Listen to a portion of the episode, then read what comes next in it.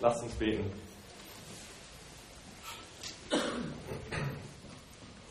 Himmlischer Vater, wir beugen uns vor dir und wir bitten dich, leite uns durch dein Wort, lehre uns durch deinen Geist und lass deine Ehre das sein, wonach wir in allen Dingen streben.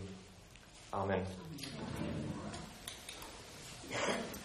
Wie können wir wissen, wie Gott ist?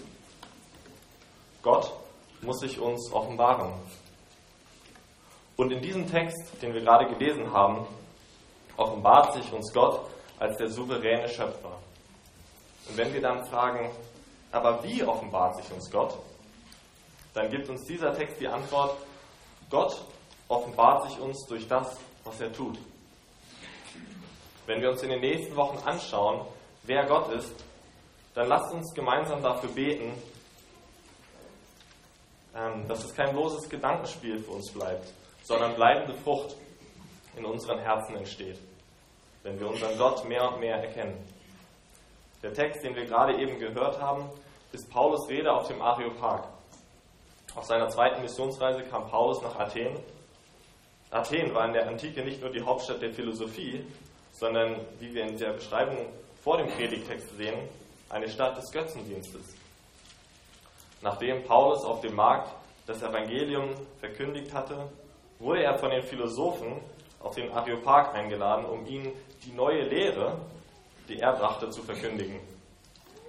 Der Areopag war nicht etwa ein Hobby-Diskutierclub, sondern der höchste athenische Gerichtshof, dessen Befugnisse sich zu Paulus Zeiten allerdings nur noch auf die Fragen der Religion und der Erziehung beschränken. Seine Rede beleuchtet drei Aspekte Gottes Handelns, die eng miteinander verknüpft sind. Gott hat alles gemacht, Gott regiert alles und Gott wird alle richten. Dieser Text beschreibt den Gott, der da war und der ist und der kommen wird, der Gott aller Dinge. Lasst uns also den ersten Punkt anschauen, den Paulus hier macht. Gott hat alles gemacht. Dieser Satz kann für viele von uns schon fast langweilig klingen, weil wir ihn schon so oft gehört haben. Für andere unter uns ist dieser Satz eher problematisch. Wir glauben vielleicht an den Urknall. Aber selten löst dieser Satz die Begeisterung aus, die er bei uns allen auslösen sollte. Gott, der in Ewigkeit in der Drei-Ein-Beziehung zwischen Vater, Sohn und Geist war, schuf diesen Kosmos durch sein Wort. Er sprach und es wurde. Dinge fingen an zu existieren. Materie, Raum und Zeit wurden geschaffen. Das ist es, wo die Geschichte mit unserem Universum einen Anfang hat, mit dem Plan Gottes, ein Universum zu schaffen. Eine Welt zu kreieren mit allem, was darin ist. Der allererste Satz in der Bibel beschreibt dieses Ereignis in den einfachen Worten. Am Anfang schuf Gott Himmel und Erde. Punkt und die Auswirkungen dieser Wahrheit sind gar nicht in Worte zu fassen. Aber Paulus treibt diesen Gedanken in eine Richtung. Er verfolgt ein Ziel und das geht weit darüber hinaus, die Athener in einem interreligiösen Dialog über seine Auffassung von Wahrheit zu informieren. Schauen wir also den Text an und was er über Gott, den Schöpfer, sagt. Das allererste, was wir feststellen, ist die absolute Autorität und die Gewalt ja die Freiheit, die Gott hat. Er hat den Plan gefasst, die Welt und alles, was darin ist, zu erschaffen. Und er führt es aus. In der Genesis lesen wir, wie Gott durch sein gesprochenes Wort alles ins Leben ruft. Es gibt Gott und es gibt alles andere. Alles, was existiert, ist nicht nur von Gott geschaffen, sondern in seiner Existenz von Gott abhängig. Alles, was existiert, begann zu existieren, weil Gott es so wollte. Und genauso bleibt es bestehen, weil Gott es so will. Alles, was existiert, gehört Gott. Das ist, warum er in diesem Text den Titel Herr des Himmels und der Erde trägt. Himmel und Erde meint alles. Beim Betrachten des Textes sehen wir vier Aussagen, die Gott als den Schöpfer beschreiben. Die erste ist in Vers 24. Gott, der die Welt gemacht hat und alles, was darin ist. Das ist Paulus generelle Aussage, dass Gott der Schöpfer aller Dinge ist, des ganzen Kosmos und allem, was darin ist. Viel wichtiger, aber für seine weitere Argumentation sind die drei anderen Aussagen über seine Schöpfung, die alle beschreiben, dass Gott die Menschen gemacht hat. So lesen wir in Vers 25, dass Gott jedem Menschen das Leben gibt. Und direkt im Anschluss daran in Vers 26, dass Gott aus einem Menschen, aus Adam, das ganze Menschengeschlecht gemacht hat.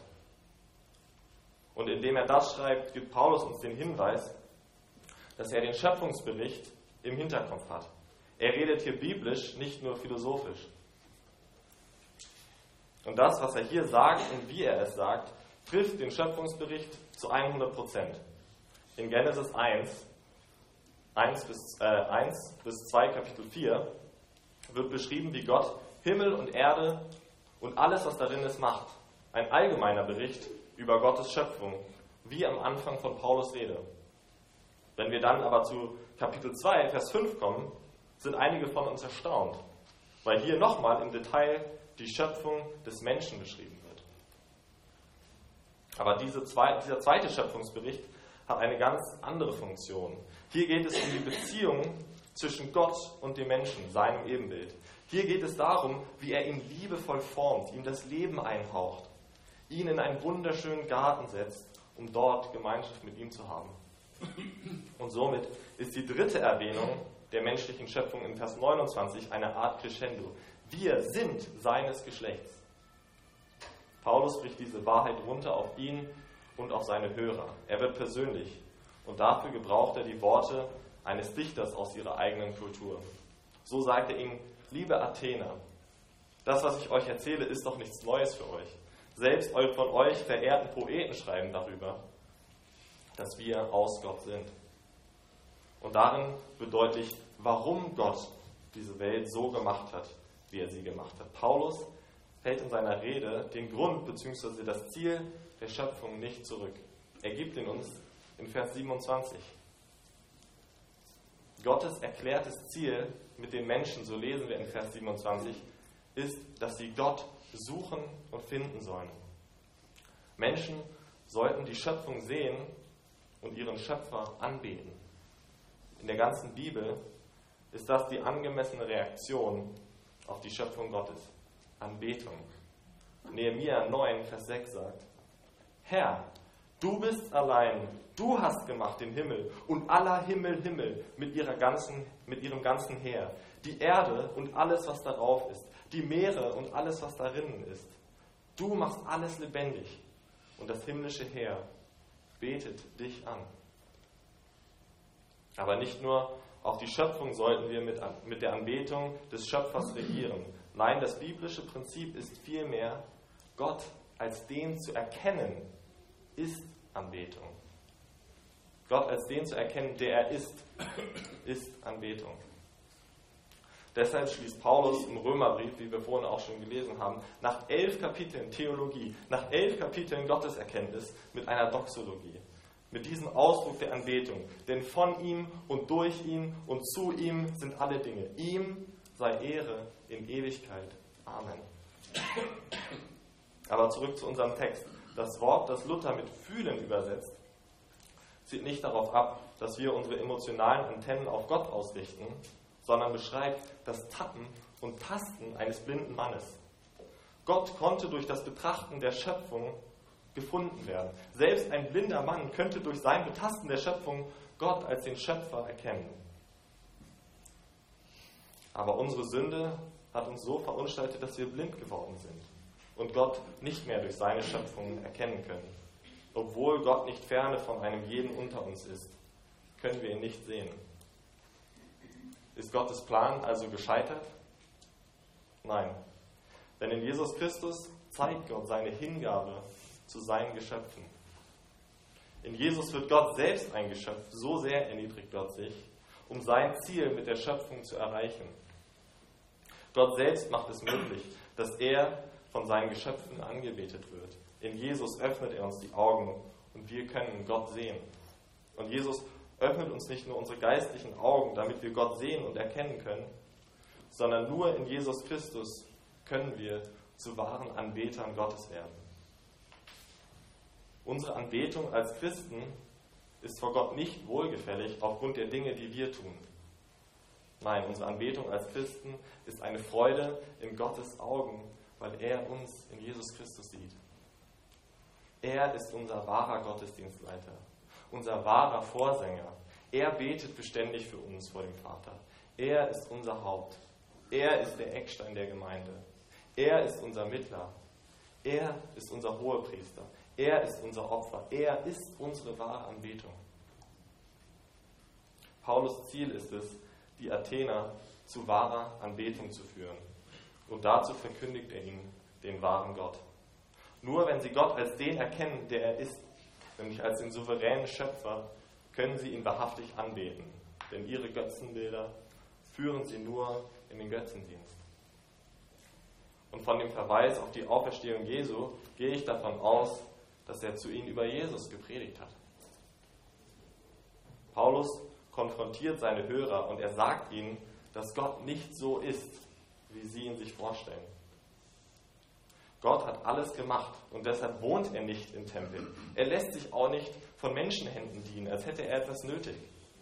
Wir müssen Gott nicht ein Dach über den Kopf bauen und ihn auch nicht füttern. Er braucht uns nicht. Wir brauchen ihn. Ja, wir sind Gottes Geschlechts. Aber das bedeutet nicht, dass er so ist wie wir. Er gleicht den goldenen, silbernen und steinernen Statuen, die ihr gebaut habt, in keiner Weise, sagt Paulus. Denn sie entspringen euren Gedanken. Sie sind menschliche Kunst. Paulus konfrontiert ihr Gottesbild und sagt ihnen, wie Gott ist und wie wahrer Gottesdienst aussehen sollte. Gott ist nicht abhängig von uns Menschen, so wie die Athener glaubten, sondern wir sind von ihm abhängig, weil wir seine Geschöpfe sind. Gottesdienst ist nicht ihn mit unseren Händen zu bedienen, wie jemand, der etwas nötig hätte, sondern vielmehr sollen unsere Hände in Dankbarkeit das empfangen, was er uns gibt. Wahre Anbetung ist Gott zu erkennen, wie er ist, ihm zu danken und in Abhängigkeit von ihm zu leben.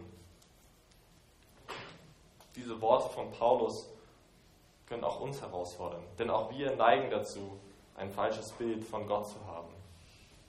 Ein Beispiel dafür ist, dass unser Bild von Gott als Vater oft sehr geprägt von unseren Erfahrungen mit unserem irdischen Vater ist. Ist unser Vater streng und distanziert, so meinen wir, Gott sei streng und distanziert. Aber dieser Text warnt uns davor, Gott als etwas zu sehen, um das wir uns kümmern müssen. So haben die Athener die Gottheiten verstanden, die sie anbeteten. Auch wir können dahin kommen, dass Gott für uns wie ein Hobby ist, um das wir uns kümmern müssen. Er nimmt dann einen Platz neben all unseren anderen Aktivitäten ein und wir meinen, dass er dankbar sein kann, wenn wir uns Zeit für ihn nehmen. Wir meinen, uns seinen Segen dadurch verdienen zu können. Wir glauben, dass wir ihm etwas geben, wenn wir in den Gottesdienst kommen. Ich meine, wir können ja auch die Zeit anders verbringen. Wir können ins Kino gehen oder Sport machen oder Freunde treffen oder ausschlafen, weil wir abends lang weg waren halt unseren anderen Hobbys nachgehen. Wir denken, wir sind großartig, weil wir ihm mit unserer wertvollen Zeit in der Gemeinde dienen. Wir denken, wir sind großzügig, weil wir ihm etwas von unserem Geld geben. Und dabei vergessen wir so leicht, alles, was wir sind und haben, haben wir von Gott, unserem Schöpfer. Wir sind Erde und sollen eines Tages wieder Erde sein. Der Psalmist schreibt, ein Mensch ist in seinem Leben wie Gras. Er blüht wie eine Blume auf dem Felde wenn der Wind darüber geht, so ist sie nimmer da und ihre Stätte kennt sie nicht mehr. Aber er weiß, was für ein Gebilde wir sind. Er gedenkt daran, dass wir Staub sind. Und dennoch krönt er uns mit der größten Ehre, die es in diesem Universum gibt, ihn erkennen zu dürfen und ihn anbeten zu dürfen. Diese erste Aussage über Gott ist auch die Grundlage für unseren zweiten Punkt. Gott regiert alles. Denn Gott, der Schöpfer, ist der Herr des Himmels und der Erde. Das ist der einzige Titel, den Gott in diesem Abschnitt bekommt. Aber auch hier können wir Gott wieder in seinen Werken erkennen. Dass die Schöpfung Gottes und seine Regierung gar nicht getrennt voneinander zu denken sind und zusammengehören, merkt man schon daran, wie sie in diesem Abschnitt miteinander verwoben sind. Paulus denkt Schöpfung und Regierung zusammen. Alle Aussagen in diesem Text über Gottes Aktivität in seiner Welt hängen mit, seiner Schöpfer, mit einer schöpferischen Aussage zusammen. Zum Beispiel, Gott hat das Menschengeschlecht aus einem Menschen gemacht und er setzt auch fest, wie lange sie wo leben. Wir müssen also als erstes feststellen, dass Gott seine Schöpfung heute regiert. Wir bilden uns keinen Uhrmachergott ein, der seine Schöpfung am Anfang eine Bewegung gibt, wie ein Uhrmacher, der seine Uhr aufzieht und sie dann laufen lässt. Gott regiert jetzt und er ist jetzt in den Details unseres Lebens involviert. Für wahr, er ist nicht ferne von einem jeden unter uns, denn in ihm leben, weben und sind wir. Die ganze Schöpfung ist also abhängig von der Fürsorge Gottes. Gott gibt uns nicht nur das Leben, sondern er, hält es, er erhält es auch, indem er uns Odem und alles gibt. Jeder Atemzug, den ich mache, ist eine Gabe Gottes. Alles, was ich habe, hat Gott mir gegeben. Und alles, was ich nicht habe, hat Gott mir in seiner Güte und Weisheit nicht gegeben. Der Herr ist mein Hirte, mir wird nichts mangeln. In unserer Zeit und Kultur können wir leicht glauben, dass wir selbst unser Leben erhalten. Aber die Schrift lehrt, dass Gott uns täglich mit allem versorgt, was wir zum Leben brauchen. Deshalb beten wir, unser tägliches Brot gib uns Tag für Tag. Der Bäcker bei uns in der Nähe, bei dem wir unser Brot kaufen, wirbt mit dem Slogan täglich Brot. Meine erste Reaktion war, was bilden die sich ein? Behaupten die etwa, dass sie Gott sind? Inzwischen habe ich mich wieder beruhigt und dieser Slogan erinnert mich an eine wichtige Wahrheit. Ich mag mir zwar in meiner Bäckerei mein Brot kaufen, aber es ist dennoch unser himmlischer Vater, der uns Tag für Tag unser täglich Brot gibt. Aber Gott als souverän zu beschreiben, bedeutet so viel mehr, als dass er uns seine Schöpfung, als dass er seine Schöpfung Tag für Tag erhält und für sie sorgt. Ein Theologe hat den Begriff der Souveränität Gottes auf drei Aspekte heruntergebrochen. Gottes Autorität, Gottes Kontrolle und Gottes Präsenz in seiner Schöpfung. Das erinnert uns ein wenig an die Gewaltenteilung, die unser Staat vornimmt, damit die Macht von niemandem missbraucht wird. Gott allerdings hält alle Gewalten des Universums zusammen. Seine Autorität sehen wir schon in seiner Schöpfung. Er spricht und es geschieht. Eine Folge davon ist, dass er der rechtmäßige Eigentümer aller Dinge ist, weil er sie erschaffen hat. Er kann über seine Schöpfung verfügen und sie ist seinem Wort unterstellt. Er hat absolute Kontrolle über alles, was geschieht. Nichts geschieht ohne seinen Willen. Er kann von jedem, er hat von jedem Menschen festgesetzt, wie lange er wo lebt. Auch seine Präsenz, seine Gegenwart in der Schöpfung gehört zu seiner Souveränität. Er ist kein distanzierter Regent, der unnahbar ist. Nein, er ist bei uns. In ihm leben, leben und sind wir. Gott ist nicht so transzendent, dass wir ihm nicht begegnen könnten. Ultimativ zeigt Gott seine Gegenwart natürlich in Jesus Christus. Gott wird Mensch und wohnte unter uns, um uns den Vater zu offenbaren. Sehr deutlich werden Gottes Autorität, seine Kontrolle und seine Präsenz in dem dritten Punkt. Gott wird alle richten. Gott, der, der Autor der Heilsgeschichte, ist der Gott, der war, der ist und der kommen wird. Schöpfer, Herr und Richter. Er tritt von aller Ewigkeit in die Zeit ein und beginnt die Heilsgeschichte mit der Schöpfung. Er regiert jetzt seine Schöpfung als Herr des Himmels und der Erde. Und er wird alles zu einem Ende bringen. Und das letzte Ereignis in der Heilsgeschichte bevor der kommenden Ewigkeit ist sein Gericht. In seiner Gnade hat Gott uns nicht nur erzählt, was in der Zukunft passieren wird, nein, er hat auch über die Zeit der Unwissenheit hinweggesehen, Vers 30. Paulus beginnt mit der Unwissenheit der Athener, die einen Altar für den unbekannten Gott in ihrer Stadt hatten, und er schließt mit dieser Unwissenheit. Paulus fordert sie auf, nachdem er ihnen den wahren Gott bekannt gemacht hat und sie nicht länger in Unwissenheit sind, den wahren Gott anzubeten. Die einzige Antwort die ein Mensch geben kann, wenn er dem wahren Gott begegnet, ist, Buße zu tun. Hiobs Worte drücken es passend aus. Er sagt, nachdem er Gott wirklich erkannte, wie er ist, ich hatte von dir nur vom Hörensagen vernommen, aber nun hat mein Auge dich gesehen. Darum spreche ich mich schuldig und tue Buße in Staub und Asche. Jetzt leben wir noch in einer Zeit, in der Umkehr zu Gott möglich ist. Der Tag seines Gerichts, den er schon festgesetzt hat, ist noch nicht gekommen. Gott, den Schöpfer des Universums, nicht anzubeten, ihm nicht dafür zu danken und ihm nicht die Ehre zu geben, ist Sünde. Gott nicht als Gott anzuerkennen, ist Sünde. Und tatsächlich ist das die Sünde, die allen anderen Sünden zugrunde liegt. Und nicht nur Adam und Eva sind im Garten Eden zu Sündern geworden, als sie sein Gebot missachteten und nicht unter Gottes gütiger Herrschaft leben wollten, sondern wir alle haben von Geburt an diese Gesinnung. Auch wir verwerfen Gott als den Herrn unseres Lebens. Auch wir danken ihm nicht so, wie wir sollten. Auch wir beten das Geschaffene anstatt ihn an und auch wir haben dafür das Gericht Gottes verdient. Wir sehen in Vers 31, dass Gott sein Gericht mit Gerechtigkeit halten wird, aber in demselben Vers sehen wir zugleich unsere einzige Hoffnung, diesem Gericht zu entkommen. Das Gericht wird durch den Mann kommen, den Gott dazu bestimmt hat, seinen Sohn Jesus Christus. Und er hat uns allen einen Beweis dafür gegeben, indem er ihn von den Toten auferweckt hat. In diesem Nebensatz folge ich nicht der Luther-Übersetzung, sondern einen anderen mir bekannten deutschen Übersetzungen, die richtigerweise mit Beweis anstatt Glauben übersetzen. Die Auferstehung ist ein Beweis für alle, dass Christus Gericht halten wird. Unsere Hoffnung liegt in dem Auferstandenen, der, der gekreuzigte ist, Jesus Christus. Wir haben schon gesehen, dass der Vater seinen Sohn in diese Welt gesandt hat, um wahre Anbetung möglich zu machen. Aber um das zu tun, musste er uns von unserer Sünde retten, die es uns nicht möglich macht, Gott zu sehen.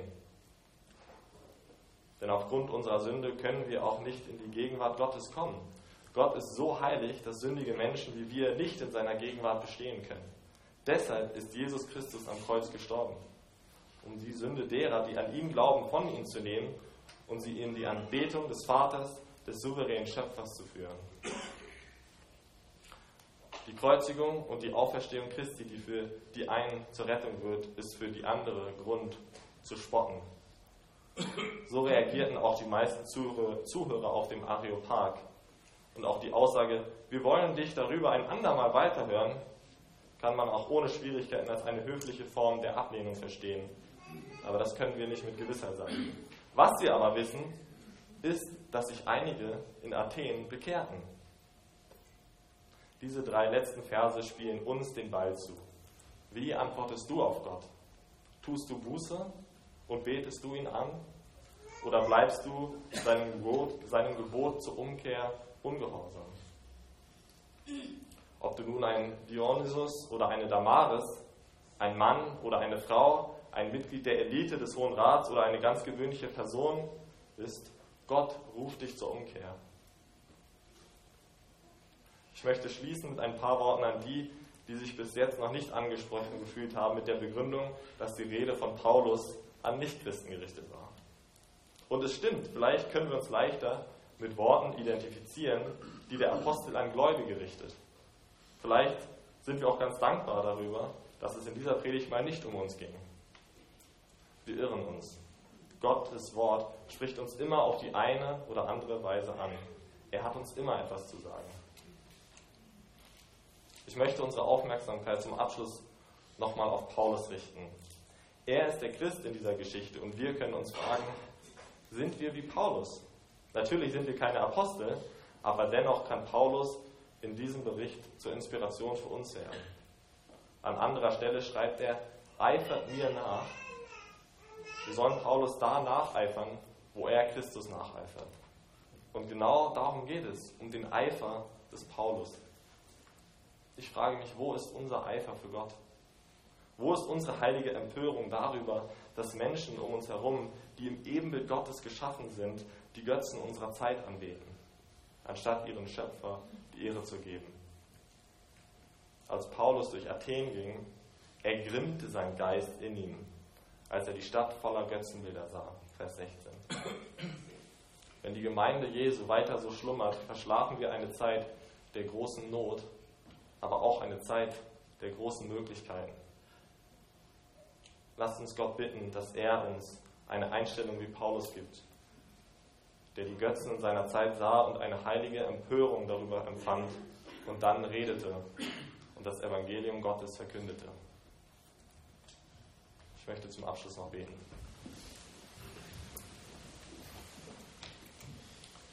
Himmlischer Vater, souveräner Schöpfer, wir loben und preisen dich dafür, dass du alles gemacht hast und dass du auch uns gemacht hast, um dich zu erkennen und dich anzubeten.